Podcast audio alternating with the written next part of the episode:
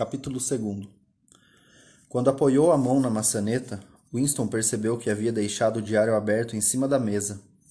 Cobrindo o papel com letras garrafais, as frases abaixo o grande irmão quase podiam ser lidas do outro lado do apartamento. Um descuido de uma estupidez inconcebível. Contudo, Winston se deu conta de que, mesmo em pânico, ele não quisera borrar o papel creme, fechando o diário com a tinta ainda úmida. Respirou fundo e abriu a porta. No mesmo instante, sentiu uma onda cálida de alívio percorrer-lhe o corpo.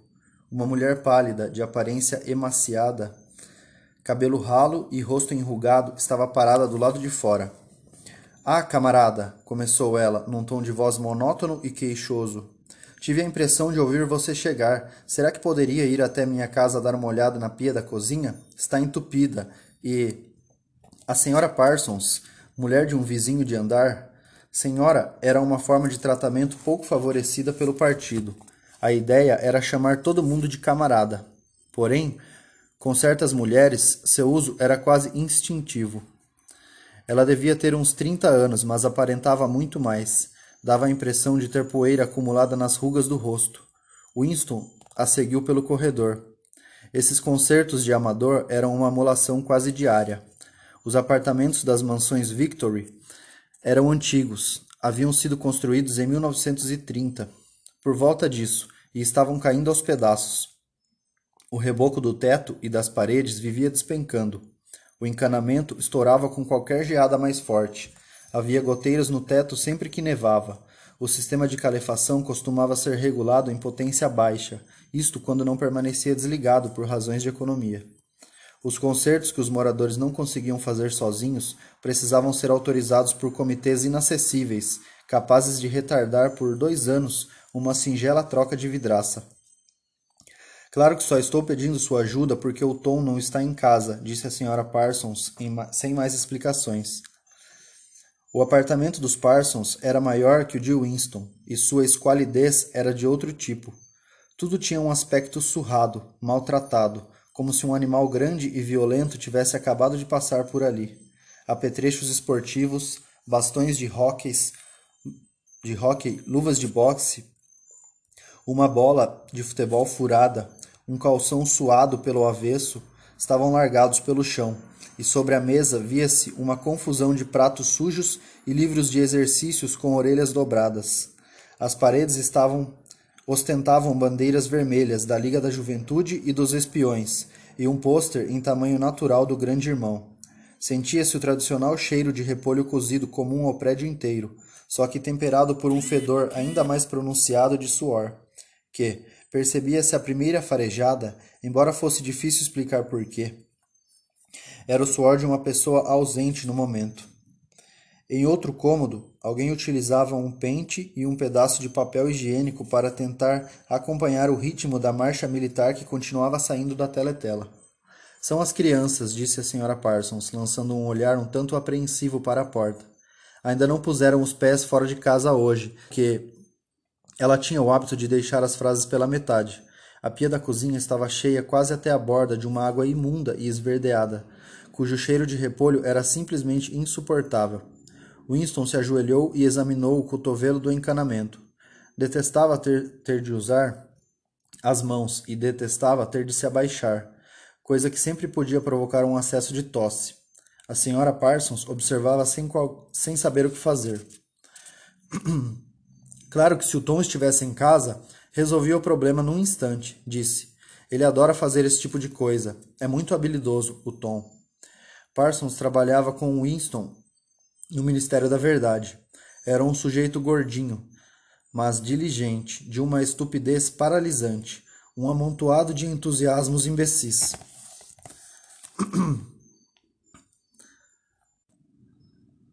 um daqueles burros de carga absolutamente submissos e dedicados, de quem dependia, mais até que da polícia das ideias, a estabilidade do partido.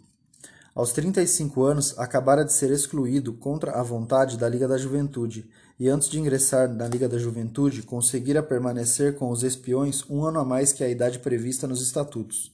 No ministério, desempenhava alguma função subalterna que não tivesse a inteligência como requisito. Por outro lado, porém, era figura de proa no comitê esportivo e em todos os demais comitês responsáveis pela organização de caminhadas comunitárias, manifestações espontâneas, campanhas de economia e atividades voluntárias em geral. Com discreto orgulho, entre uma e outra baforada de seu cachimbo, anunciava para quem quisesse ouvi-lo que tivera participações no centro comunitário toda santa noite ao longo dos últimos quatro anos. Um cheiro opressivo de suor, uma espécie de testemunho inconsciente da vida extenuante que ele levava, acompanhava-o onde quer que fosse e impregnava o lugar mesmo depois de ele ter saído. A senhora tem uma chave inglesa? indagou Winston, tentando soltar a rosca do cotovelo. Uma chave inglesa, repetiu a senhora Parsons, tornando-se no mesmo instante invertebrada. Não sei, não sei. Pode ser que as crianças. Ouviu-se um tropel de botinas e outra clarinada no pente, quando as crianças irromperam na sala. A senhora Parsons apareceu com a chave inglesa. Winston deixou escorrer a água e tirou com repugnância o chumaço de cabelo humano que entupira o cano. Limpou os, os dedos o melhor que pôde na água fria da torneira e voltou para o outro aposento. Mãos ao alto! berrou um jovem, berrou uma voz selvagem. Um garoto de nove anos, bonito e com a cara de brigão, surgira de trás da mesa e o ameaçava com uma pistola de brinquedo, enquanto sua irmã menor, uns dois anos mais jovem, imitava-o, utilizando um pedaço de madeira. Ambos trajavam os calções azuis, as camisetas cinzas e os lenços vermelhos de amarrar no pescoço, que compunham o uniforme dos espiões. Winston ergueu as mãos acima da cabeça, mas com uma sensação incômoda. O jeito do menino era tão malévolo que a coisa não parecia ser de brincadeira. Você é um traidor, gritou o menino. É um criminoso do pensamento. Um espião eurasiano. Eu acabo com você. Vaporizo você. Mando você para as minas de sal. De repente, as duas crianças estavam pulando em volta dele gritando: traidor e criminoso do pensamento. A garotinha imitava o irmão em todos os movimentos. Por alguma razão, aquilo era um pouco apavorante, como as cambalhotas dos filhotes de tigre que não tardarão a crescer e tornar-se devoradores de homens. Havia uma espécie de ferocidade calculista nos olhos do garoto, um desejo bastante óbvio de bater ou dar chutes em Winston, e a consciência de que não faltava muito para alcançar o tamanho suficiente para fazer isso. Ainda bem que ele não tinha nas mãos um revólver de verdade, pensou Winston. Os olhos da senhora Parsons iam nervosamente de Winston para as crianças e destas para ele. À luz mais clara da sala de estar, ele reparou, não sem interesse, que de fato havia poeira acumulada nas rugas do rosto dela. Eles fazem tanta algazarra, disse ela. Estão desapontados porque não puderam ver o enforcamento. Estou ocupada demais para levá-los e o Tom não vai chegar a tempo do trabalho. Por que a gente não pode ver o enforcamento? rugiu o garoto com seu vozeirão. A gente quer ir no enforcamento, a gente quer ir no enforcamento, cantarolou a garotinha que continuava pulando ao redor de Winston. Alguns prisioneiros eurasianos, praticantes de crime de guerra, seriam enforcados no parque naquela noite, lembrou-se Winston. Isso acontecia aproximadamente uma vez por mês e era um espetáculo muito popular. As crianças faziam questão de que os pais as levassem para assistir. Despediu-se da senhora Parsons e avançou para a porta, mas não dera seis passos no corredor quando algo o atingiu na nuca com uma pancada extremamente dolorosa. Foi como ser espetado com um pedaço de arame incandescente. Winston virou-se, a tempo de ver a senhora Parsons arrastando o filho apartamento adentro, enquanto o menino guardava o estilingue no bolso. Goldstein! trovejou o garoto enquanto a mãe fechava a porta. Mas o que mais impressionou Winston foi o olhar de pânico impotente estampado no rosto cinzento da mulher. De volta a seu apartamento, passou depressa diante da teletela e tornou a sentar-se à mesa, ainda massageando a nuca. A teletela já não transmitia música. Em vez disso, uma voz militar sincopada lia, com uma espécie de prazer atroz, uma descrição dos armamentos da nova fortaleza flutuante que acabara de ser ancorada entre a Islândia e as Ilhas Faroé. Com crianças daquele tipo, pensou Winston, aquela infeliz mulher deve levar uma vida de terror. Mais um ou dois anos e eles começariam a vigiá-la noite e dia em busca do menor sintoma de inortodoxia. Quase todas as crianças eram horríveis atualmente. O pior de tudo era que, por meio de organização como organizações como a dos espiões, elas eram transformadas em selvagens incontroláveis de maneira sistemática. E nem assim mostravam a menor inclinação para rebelar-se contra a disciplina do partido. Pelo contrário, adoravam o partido e tudo que se relacionasse a ele. As canções, os desfiles, as bandeiras, as marchas, os, exer os exercícios com rifles de brinquedo, as palavras de ordem, o culto ao grande irmão. Tudo isso, para elas, era uma espécie de jogo sensacional. Toda a sua ferocidade era voltada para fora, dirigida contra os inimigos do Estado, contra os estrangeiros, os traidores, os sabotadores, os criminosos do pensamento. Chegava a ser natural que as pessoas com mais de 30 anos temessem os próprios filhos. E com razão, pois era raro que uma semana se passasse sem que o Times trouxesse um parágrafo descrevendo um pequenino bisbilhoteiro, herói mirim, era a expressão usada com mais frequência. Ouvira às escondidas os pais fazerem algum comentário comprometedor e os denunciar à polícia das ideias. A ferroada do projétil lançado pelo estilingue já não doía. Winston pegou a caneta sem muito ânimo. Perguntou-se se encontraria alguma outra coisa para escrever no diário. De repente, voltou a pensar em O'Brien. Alguns anos antes, quantos? Deviam fazer uns sete anos. Ele sonhara que estava andando num aposento completamente às escuras, e alguém sentado ao lado disse, quando ele passou: Ainda nos encontraremos no lugar onde não há escuridão. Isso foi dito com muita tranquilidade, de forma quase despreocupada. Era uma afirmação, não uma ordem. Ele seguira em frente sem se deter. O curioso é que na época, no sonho, as palavras não lhe causaram maior impressão. Só mais tarde e aos poucos elas começaram a adquirir um significado. Já não se lembrara se fora antes ou depois do sonho que vira O'Brien pela primeira vez, e tampouco se lembrava de quando o identificara pela primeira vez que a voz do sonho como sendo a de O'Brien. De todo modo, a identidade era inegável. O'Brien era a pessoa que falara com ele no escuro. Winston nunca soubera com certeza, mesmo depois de da troca de olhares daquela manhã, continuava sendo impossível ter certeza se O'Brien era amigo ou inimigo, se bem que isso não passasse, não parecesse importar muito. Havia entre eles um elo de entendimento cuja importância era maior do que o afeto ou a comunhão de ideias. Ainda nos encontraremos no lugar onde não há escuridão, dissera ele.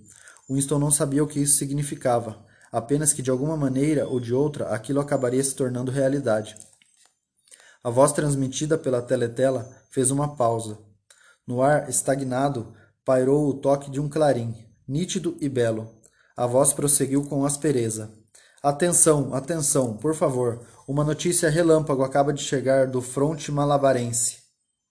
Nossas forças obtiveram gloriosa vitória no sul da Índia. Estou autorizado a afirmar que a ação que noticiamos neste momento pode perfeitamente deixar a guerra a uma distância mensurável do final. Eis a notícia relâmpago. Mas notícias a caminho, pensou Winston, e de fato, logo depois da descrição sanguinolenta da aniquilação de um exército eurasiano, com um número elevadíssimo de soldados inimigos mortos ou feitos prisioneiros, veio o anúncio de que, a partir da semana seguinte, a ração de chocolate seria reduzida de 30 para 20 gramas. Winston arrotou de novo. O efeito do gin estava passando, substituído por uma sensação de esvaziamento. A teletela fosse para comemorar a vitória, fosse para apagar a lembrança da porção de chocolate perdida, atacou com Oceania, glória a ti. As pessoas deviam ouvi-la em posição de sentido. Oceania, glória a ti, deu lugar a uma seleção musical mais leve. Winston se aproximou da janela, sempre de costas para a teletela. O dia continuava frio e sem nuvens. Em algum lugar ao longe, uma bomba foguete explodiu com um estrondo surdo, reverberante. Eram vinte ou trinta delas caindo sobre Londres todas as semanas. Lá embaixo, na rua, o vento castigava o cartaz rasgado, agitando-o de um lado para o outro, e a palavra sou sim, condizentemente aparecia e desaparecia. Sou sim. Os sagrados princípios do sou sim. Nova fala, duplo pensamento, a mutabilidade do passado. Winston tinha a sensação de estar vagando pelas florestas do fundo do mar, perdido num mundo monstruoso em que o monstro era ele próprio. Estava sozinho. O passado estava morto. O futuro era inimaginável. Que certeza podia ter que naquele momento uma criatura humana, uma que fosse, estivesse do lado dele? E como saber se o domínio do partido não seria para sempre? À guisa de resposta, vieram-lhe à cabeça os três slogans estampados na fachada branca do Ministério da Verdade: Guerra é paz, liberdade é escravidão, ignorância é força. Tirou do bolso uma moeda de 25 centavos. Ali também, em letras minúsculas e precisas, estavam escritos os mesmos slogans, e do outro lado da moeda via-se a cabeça do grande irmão. Até na moeda os olhos perseguiam a pessoa nas moedas, nos selos, nas capas dos livros, em bandeiras, em cartazes, nas embalagens dos maços de cigarro, em toda parte, sempre aqueles olhos observando a pessoa e a voz a envolvê-la. Dormindo ou acordada, trabalhando ou comendo, dentro ou fora de casa, no banho ou na cama, não havia saída. Com exceção dos poucos centímetros que cada um possuía dentro do crânio, ninguém tinha nada de seu. O sol avançara e as infindáveis janelas do Ministério da Verdade agora já não recebiam luz direta. Parecia, pareciam tão temíveis quanto as seteiras de uma fortaleza. O coração de Winston se encolheu diante do enorme vulto piramidal. O edifício era forte demais. Não havia como tomá-lo. Nem mil bombas foguetes seriam capazes de destruí-lo. Voltou a perguntar, perguntar-se, para quem estaria escrevendo o diário? Para o futuro, para o passado, para uma época talvez imaginária, e diante dele estava o extermínio, não a morte. O diário seria reduzido a cinzas e ele próprio viraria vapor.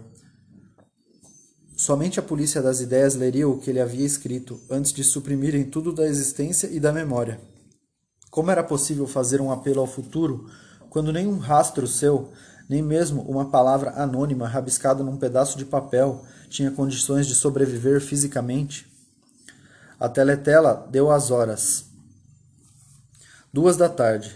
Winston devia sair em dez minutos. Precisava estar de volta ao trabalho às duas e meia. Curiosamente, o anúncio das horas pareceu-lhe pareceu dar-lhe novo ânimo. Era um fantasma solitário afirmando uma verdade de que ninguém jamais ouviria falar. Só que, enquanto a afirmasse, de alguma maneira obscura, a continuidade não se romperia. Não era fazendo-se ouvir, mas mantendo a sanidade mental que a pessoa transmitia sua herança humana. Voltou para a mesa, molhou a pena de caneta e escreveu. Ao futuro ou ao passado, a um tempo em que o pensamento seja livre, em que os homens sejam diferentes uns dos outros, em que não vivam sós, a um tempo em que a verdade exista e em que e, e, e em que o que for feito não possa ser desfeito. Da era da uniformidade, da era da solidão, da era do grande irmão, da era do duplo pensamento. Saudações. Ele já estava morto, refletiu. Parecia-lhe que só agora, quando começava a ser capaz de formular seus pensamentos, dera o passo decisivo. As consequências de toda ação estão contidas na própria ação escreveu: O pensamento crime não acarreta a morte. O pensamento crime é a morte. Agora que se via como um homem morto, tornava-se tornava-se importante continuar vivo o maior tempo possível. Dois dedos de sua mão direita estavam sujos de tinta. Era exatamente o tipo de detalhe que podia entregar uma pessoa. Algum fanático encherido do ministério, uma mulher, talvez alguém como a mulher do cabelo ruivo ou a mulher do cabelo preto do departamento de ficção, podia ficar intrigado e começar a se perguntar por que ele havia passado o intervalo do almoço escrevendo, por que teria usado uma caneta antiquada, o que teria escrito, e depois soltar alguma insinuação no local adequado. Foi até o banheiro e removeu cuidadosamente a tinta dos dedos com o sabonete marrom escuro um sabonete que raspava a mão como uma lixa e que, portanto, atendia muito bem aos seus propósitos. Guardou o diário na gaveta. Não fazia sentido pensar em escondê-lo, mas ele podia ao menos garantir que a eventual descoberta da sua existência não lhe passasse despercebida. Um fio de cabelo atravessado na extremidade das páginas era óbvio demais. Com a, porta, com a ponta do dedo, recolheu um grãozinho identificável de poeira esbranquiçada e o depositou num canto da capa, de onde certamente cairia se alguém mexesse no caderno. Capítulo 3 Winston sonhava com sua mãe. Devia estar com uns 10 ou 11 anos quando a mãe desaparecera, pensou. Era uma mulher alta, majestosa, mais para calada, de movimentos lentos e cabeleira clara magnífica. Do pai lembrava-se com menos clareza. Moreno, magro, sempre vestindo roupas escuras impecáveis. Winston se lembrava especialmente das solas finíssimas de seus sapatos e de óculos, sem dúvida, os dois haviam sido engolidos por um dos primeiros grandes expurgos dos anos de 1950. Naquele momento, a mãe estava sentada em algum lugar muito abaixo dele com sua irmã mais moça no colo. A única lembrança que Winston guardava da irmã era de um bebê minúsculo, frágil, sempre em silêncio, com grandes olhos atentos. As duas tinham os olhos erguidos para ele.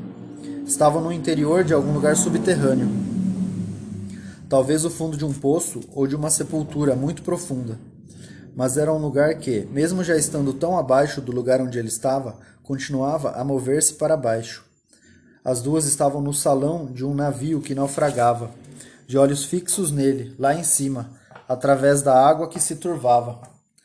Ainda havia no ar, ainda havia ar no salão. Elas ainda conseguiam vê-lo e ele a elas.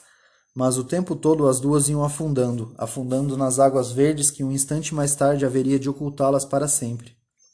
Ele estava fora, na luz, no espaço, enquanto elas eram sugadas para a morte e estavam lá embaixo porque ele estava aqui em cima. Ele sabia e elas sabiam. Ele via no rosto delas que elas sabiam. Não havia censura nem no rosto, nem no coração delas simplesmente a consciência de que teriam de morrer para que ele pudesse continuar vivo, e que isso era parte da ordem inevitável das coisas. Ele não conseguia se lembrar do que acontecera, mas em seus sonhos sabia que de alguma maneira a vida de sua mãe e a de sua irmã haviam sido sacrificadas à sua. Era um desses sonhos que, mesmo mantendo o cenário onírico característico, são uma continuação da vida intelectual da pessoa, e em que tomamos consciência de fatos e ideias que continuamos achando novos e valiosos depois que acordamos. A questão que naquele momento atingiu Winston como um golpe foi o fato de que a morte de sua mãe, quase 30 anos antes, fora trágica e dolorosa de um modo que já não seria possível. Ele se dava conta de que a tragédia pertencia aos tempos de antigamente, aos tempos em que havia privacidade, amor e amizade, e em que os membros de uma família se amparavam uns aos outros, sem precisar saber por quê. A memória de sua mãe atormentava seu coração, porque ela morrera amando-o, quando ele era jovem e egoísta demais para poder retribuir seu amor, e porque, de alguma maneira, ele não se lembrava como ela se sacrificara a uma concepção de lealdade privada e inalterável. Eram coisas que, ele percebia, não poderiam acontecer agora. Agora havia medo, ódio e dor, mas não dignidade na emoção não tristezas profundas ou complexas. Winston tinha a sensação de ver todas essas coisas nos grandes olhos de sua mãe e de sua irmã, olhando para ele lá de baixo, através da água verde, centenas de braças abaixo, sem nunca parar de afundar. No momento seguinte, viu-se sobre uma relva, relva curta e viçosa, numa tarde de verão em que os raios oblíquos de sol douravam o solo. A paisagem que contemplava era uma recorrência tão frequente em seus sonhos que nunca se sentia totalmente seguro de tê-la ou não tê-la visto na vida real. Em suas divagações, chamava-a de Terra Dourada. Era um pasto antigo recortado pelas dentadas de coelhos e percorrido por uma trilha sinuosa, com um ou outro promontório de toupeira. Na sebe irregular do outro lado do campo, a brisa balançava muito suavemente os ramos dos olmos, com suas folhas estremecendo de leve em densas massas que lembravam cabelos de mulher. Em algum lugar bem próximo, mas que o olhar não alcançava, havia uma torrente límpida movendo-se devagar. Nela, os roubalinhos nadavam nas poças sob os chorões. A garota de cabelo escuro vinha pelo campo na direção dele, com um único movimento, ela se despojou da roupa e jogou-a para o lado com desdém. Seu corpo era branco e liso, mas Winston não sentia desejo. Na verdade, mal olhou para, para aquele corpo, pois estava tomado de admiração pelo gesto da moça jogando a roupa para o lado. Com sua graça e displicência, era um gesto que parecia aniquilar toda uma cultura, todo um sistema de pensamento, como se o grande irmão, o partido e a polícia das ideias pudessem ser todos jogados do, no nada com um único e glorioso movimento de braço. Aquele era um gesto que também pertencia aos tempos de antigamente. Winston acordou com a palavra Shakespeare nos lábios. A teletela emitia um zumbido de rachar o crânio, que se manteve no mesmo diapasão por 30 segundos. Com efeito, eram 7h15 da manhã, hora em que os funcionários dos escritórios precisam se levantar. Winston arrancou o próprio corpo da cama com dificuldade. Nu, pois os membros do partido exterior recebiam somente 3 mil cupons de vestuário por ano, e um pijama custava 600. E apanhou uma camiseta encardida e um short que estavam jogados sobre uma cadeira. Atividades físicas começariam em três minutos. No instante seguinte, ele se viu dobrado ao meio por uma violenta crise de tosse que quase sempre o atacava logo depois que ele acordava. A tosse esvaziara seus pulmões tão completamente que ele só conseguiu voltar a respirar depois que se deitou de costas e aspirou o ar profundamente algumas vezes. Tinha as veias dilatadas pelo esforço de tossir e a úlcera varicosa começara a comichar.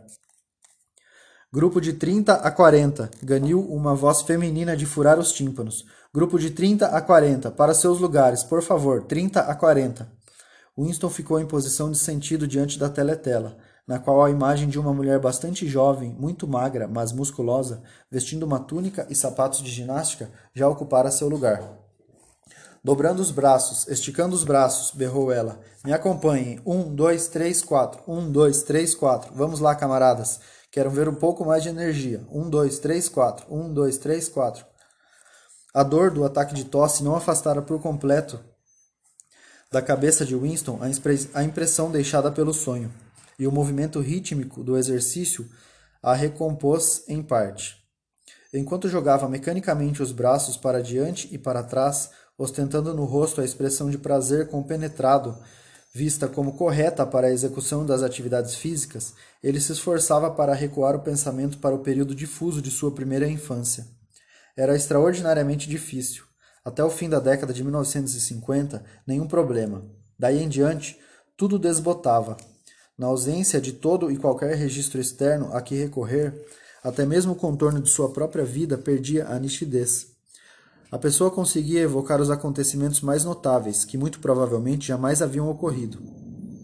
Lembrava-se de detalhes de incidentes sem conseguir recompor sua atmosfera, e havia longos períodos em branco, aos quais não conseguia atribuir fato algum. Naquele tempo tudo era diferente, mesmo os nomes dos países e suas formas no mapa, tudo era diferente. A pista de pouso 1, por exemplo, na época não era chamada assim. Na época seu nome era Inglaterra ou Grã-Bretanha. Embora Londres, disto ele estava seguro, sempre tivesse chamado Londres. Winston não conseguia se lembrar de jeito nenhum de uma época em que seu país não estivesse em guerra, mas era evidente que existira um intervalo bastante prolongado de paz durante sua infância, porque uma de suas memórias mais antigas era de um ataque aéreo que aparentemente pegara todo mundo de surpresa. Talvez fosse na época em que Colchester fora atingida pela bomba atômica. Ele não se lembrava do ataque em si, mas lembrava-se da mão de seu pai apertando a sua enquanto os dois desciam, desciam, desciam correndo para chegar a algum lugar profundamente enterrado no chão, dando voltas e mais voltas numa escada em espiral que retinia debaixo de seus pés e que acabou cansando tanto as suas pernas que ele começou a choramingar, e os dois foram forçados a parar para descansar. A mãe, com seu jeito lento e desconecto, desconectado, vinha logo atrás deles. Trazia sua irmãzinha no colo, ou quem sabe fosse apenas uma trouxa de cobertores que ela carregava. Não sabia muito bem se a irmã já havia nascido àquela altura. Por fim, haviam chegado a um lugar barulhento, entupido de gente, que ele, permanece, que ele percebera ser uma estação de metrô. Havia pessoas sentadas sobre toda a superfície do piso de pedra e também pessoas comprimidas umas contra as outras, sentadas em beliches de metal, umas por cima das outras. Winston, sua mãe e seu pai arrumaram um lugar no chão, e perto deles havia um velho e uma velha sentados lado a lado num beliche. O velho vestia um terno escuro bem posto e tinha o cabelo muito branco coberto por um boné preto, de pano. Seu rosto estava rubro e seus olhos azuis cheios de lágrimas. Cheirava a gin. Parecia que o gin exalava de sua pele como suor, e seria possível imaginar que as lágrimas que lhe brotavam dos olhos fossem puro gin. Mas, embora estivesse um pouco bêbado, ele também sob o peso de uma dor genuína e intolerável. À sua maneira infantil, Winston entendeu que alguma coisa terrível, alguma coisa que estava além do perdão e que jamais poderia ser remediada, acabara de suceder. Ao mesmo tempo, teve a impressão de que sabia que. Que coisa era essa? Alguém que o velho amava, uma netinha talvez, havia sido morto. O velho repetia a pequenos intervalos de tempo. A gente não devia ter confiado neles. Bem que eu falei, mãe, não foi? É nisso que dá confiar neles. Eu disse e repeti. A gente não devia ter confiado nesses canalhas. Mas quem eram esses canalhas em quem eles não deviam ter confiado, Winston já não conseguia se lembrar. De mais ou menos aquela época, a guerra fora literalmente, desde mais ou menos aquela época, a guerra fora literalmente contínua. Embora a rigor não tivesse sido o tempo todo a mesma guerra. Durante vários meses, em seus tempos de criança, houvera combates confusos nas ruas de Londres, de alguns deles Winston guardava uma lembrança nítida. Só que seria praticamente impossível reconstruir a história de todo aquele período. Dizer quem lutava contra quem neste ou naquele dado momento, pois não havia registros escritos e os relatos orais jamais se referiam a algum quadro político diferente do vigente. Naquele momento, por exemplo, em 1984, se é que estavam em 1984, a Oceania estava em guerra com a Eurásia e era aliada da Lestásia. Nunca em nenhuma declaração pública ou privada era admitido que as três potências alguma vez tivessem se agrupado de modo diferente. Na verdade, como Winston sabia muito bem, há não mais de quatro anos a Oceania estava em guerra com a Lestásia e em aliança com a Eurásia. Só que isso não passava de uma amostra de conhecimento furtivo que ele por acaso possuía, graças ao fato de sua memória não estar corretamente controlada. Em termos oficiais, a troca de aliados jamais acontecera. A Oceania estava em guerra com a Eurásia. Em consequência, a Oceania sempre estivera em guerra com a Eurásia. O inimigo do momento sempre representava o mal absoluto, com o resultado óbvio de que todo e qualquer acordo passado ou futuro com ele era impossível. O assustador, refletiu Winston, pela décima milésima vez, enquanto forçava os olhos dolorosamente para trás, com as mãos nos quadris. Com as mãos nos quadris, giravam o tronco da cintura para cima um exercício considerado benéfico para os músculos das costas. O assustador era que talvez tudo aquilo fosse verdade. Se o partido era capaz de meter a mão no passado e afirmar que esta ou aquela ocorrência jamais ocorrera, sem dúvida isso era mais aterrorizante do que a mera tortura ou a morte. O partido dizia que a Oceania jamais fora aliada da Eurásia. Ele, Winston Smith, sabia que a Oceania fora aliada da Eurásia não mais que quatro anos antes.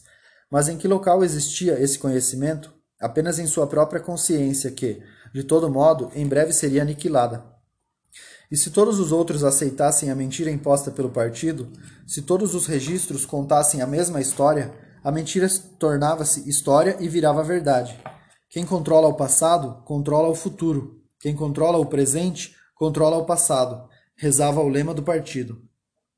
E com tudo isso, o passado, mesmo com sua natureza alterável, jamais fora alterado. Tudo o que fosse verdade agora fora verdade desde sempre, a vida toda. Muito simples. O indivíduo só precisava obter uma série interminável de vitórias sobre a própria memória. Controle da realidade era a designação adotada. Em nova fala, duplo pensamento. Descansar, bramou a instrutora com uma leve ponta de cordialidade. Winston Largou os braços ao longo do corpo e pouco a pouco voltou a encher os pulmões com ar. Sua mente deslizou para o labiríntico mundo do duplo pensamento. Saber e não saber. Estar consciente de mostrar-se 100% confiável ao contar mentiras construídas laboriosamente. defender ao mesmo tempo duas opiniões que se anulam uma à outra, sabendo que são contraditórias e acreditando nas duas, recorrer à lógica para questionar a lógica, repudiar a moralidade dizendo-se um moralista, acreditar que a democracia era impossível e que o partido era o guardião da democracia, esquecer tudo o que fosse preciso esquecer, depois reinstalar o esquecido na memória no momento em que ele, ele se mostrasse necessário. Depois esquecer tudo de novo sem o menor problema. E, acima de tudo, aplicar o mesmo processo ao processo em si. Esta a última sutileza. Induzir conscientemente a inconsciência e depois, mais uma vez, tornar-se inconsciente do ato de hipnose realizado pouco antes, inclusive entender que o mundo em duplo pensamento envolvia o uso do duplo pensamento. A instrutora ordenava que ficassem novamente em posição de sentido. E agora vamos ver quais de nós são capazes de encostar a mão nos dedos dos pés. Disse entusiasmada: Inclinem-se todos, sem dobrar os joelhos. Por favor, camaradas. Um, dois, um, dois. Winston abominava aquele exercício que provocava dores agudas que iam de seus calcanhares às suas nádegas e que muitas vezes acabavam lhe provocando um novo ataque de tosse. A sensação semi-prazerosa abandonou suas meditações. O passado, refletiu ele, não fora simplesmente alterado, na verdade fora destruído. Pois como fazer para verificar o mais óbvio dos fatos quando o único registro de sua veracidade estava em sua memória? Tentou se lembrar do ano em que ouvira a primeira menção ao grande irmão. Achava que devia ter sido em algum momento dos anos 1960. Mas era impossível ter certeza. Nas histórias do partido, é evidente que o grande irmão aparecia como líder e guardião da revolução desde seus primeiríssimos dias. Seus feitos haviam sido recuados gradualmente no tempo, até atingir o mundo fabuloso dos anos 40 e 50. Quando os capitalistas, com seus estranhos chapéus cilíndricos, ainda circulavam pelas ruas de Londres a bordo de grandes automóveis cintilantes ou em carruagens puxadas por cavalos e equipadas com laterais de vidro. Impossível saber o que era verdade e o que era mentira nessa fábula. Winston não conseguia se lembrar sequer da data em que o próprio partido passara a existir. Não lhe parecia que tivesse ouvido a palavra Solsim antes de 1960. Mas quem sabe na expressão utilizada pela velha fala, ou seja, socialismo inglês, ela um dia tivesse sido de uso corrente. Tudo se desmanchava na névoa. Às vezes, de fato, era possível apontar uma mentira específica não era verdade, por exemplo, que, como afirmavam os livros de história do partido, o partido tivesse inventado o avião. Winston se lembrava de que na sua mais tenra infância já existiam aviões, só que era impossível provar o que quer que fosse. Nunca havia a menor prova de nada. Uma única vez em toda a sua vida, ele tivera nas mãos uma prova documental irrefutável da falsificação de um fato histórico. E naquela ocasião, Smith berrou uma voz rabugenta na teletela.